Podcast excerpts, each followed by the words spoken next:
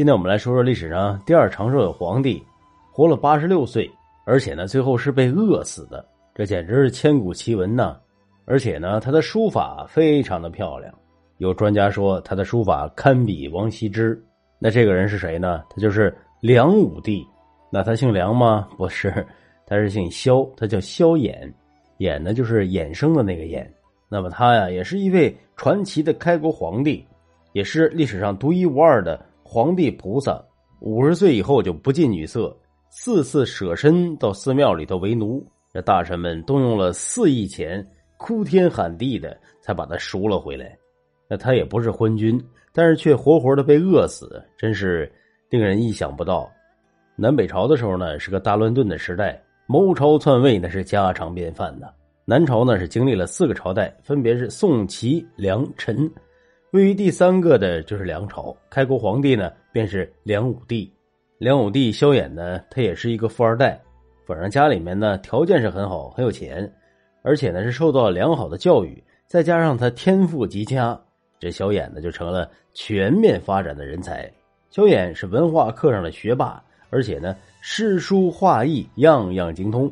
萧衍与同时代的谢朓等著名的文人称为净灵八友。是南朝著名的文人集团，他学贯古今，注释儒家理论两百多本，主持编修了六百卷的通史。那不仅如此呢，他写诗作文，文采飞扬，书法是入木三分，而且他还是围棋的高手，就连占卜算卦他也都在行。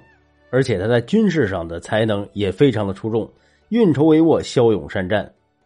话说在四九五年的时候，北魏孝文帝出兵数十万攻打南齐。南齐的将领畏惧，没有人敢出战，那只有萧衍主动的请缨。萧衍带着自己的军队，趁着夜色赶到距离敌军最近的一座山，插满了军旗，虚张声势。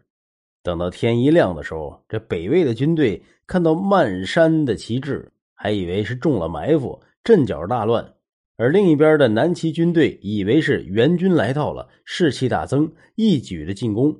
萧衍又带着军队从后方偷袭，北魏此时是南北受困，然后就是大败而逃。萧衍的赫赫战功使他在朝廷中有了很大的话语权。等到了萧宝卷上位，荒淫无道，残害功臣，萧衍就借机举兵造反，拥立萧宝荣为傀儡皇帝。没过几年，萧衍就逼他让位，在五零二年就称帝了，改国号为梁，称了梁武帝。梁武帝开始担任皇帝的时候，勤政爱民，励精图治。无论是春夏秋冬，总是凌晨四五点就起床批改公文奏折，甚至冬天的时候把手都冻裂了，还仍然是勤于政务。而且呢，他还很节俭，平时就穿布衣，一顶帽子戴了有三年，盖的棉被两年才换一次。而且他是吃素，并且每天只吃一顿。梁武帝的这些行为也感染了身边的大臣。在梁武帝五十岁之后，便断绝了房事，不近女色。他也不喜欢喝酒，也不爱看歌舞。他注重帝王的威仪，衣冠不整的时候绝对不见人。甚至天气最炎热的盛夏，他也不袒胸露背。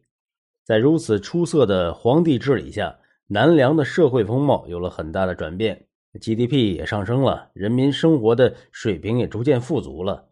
也是在这样一位多才多艺的皇帝的带动下。社会上开始崇尚文化，那因此呢，梁朝被称颂为阴雨连绵的南北朝时期，犹如乍晴的朗朗天空。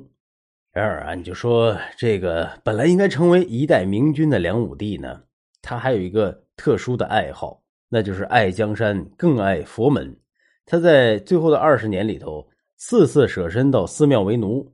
或许是因为他作为才子皇帝，内心的感情太丰富了。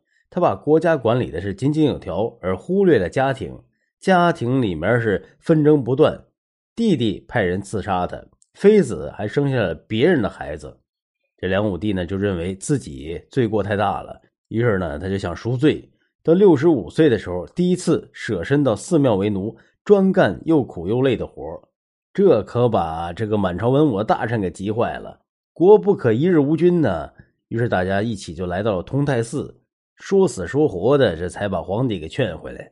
这回来之后，梁武帝呢，他觉得这样是欺骗了佛祖，于是呢，他又回到寺庙。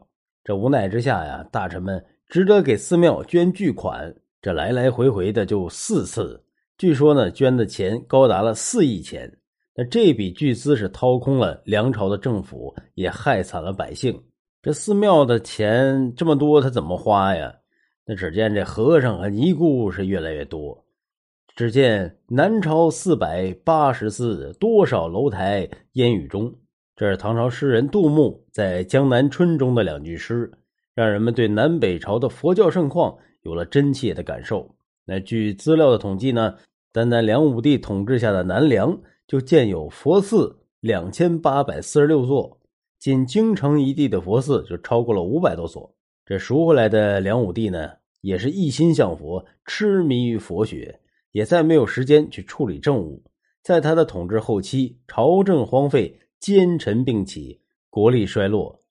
终于在侯景之乱中，荒唐的梁武帝也走到了人生的尽头。当侯景带着士兵闯进梁武帝宫殿的时候，看到的是一位看破红尘、心如止水的梁武帝。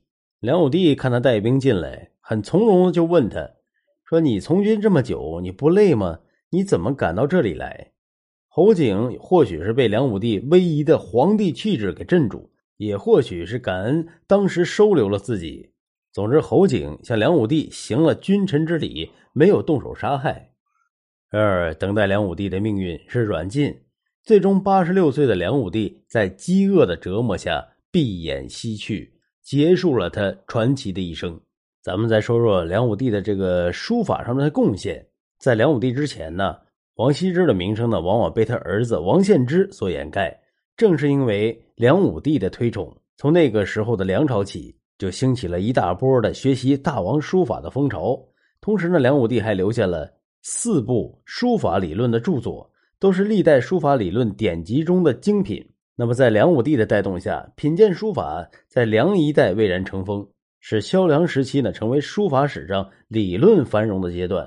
这种由鉴藏到批评，促成了南北朝书法理论的兴起、繁荣和发展，奠定了我国书法评判标准和审美学理论的基础。聊这么多，我们大概也了解了梁武帝萧衍的生平。那可以说呢，是一位优秀的皇帝，而且呢，是一个博学多才的人才。那最后被活活的饿死，这也真的是挺让人惋惜的。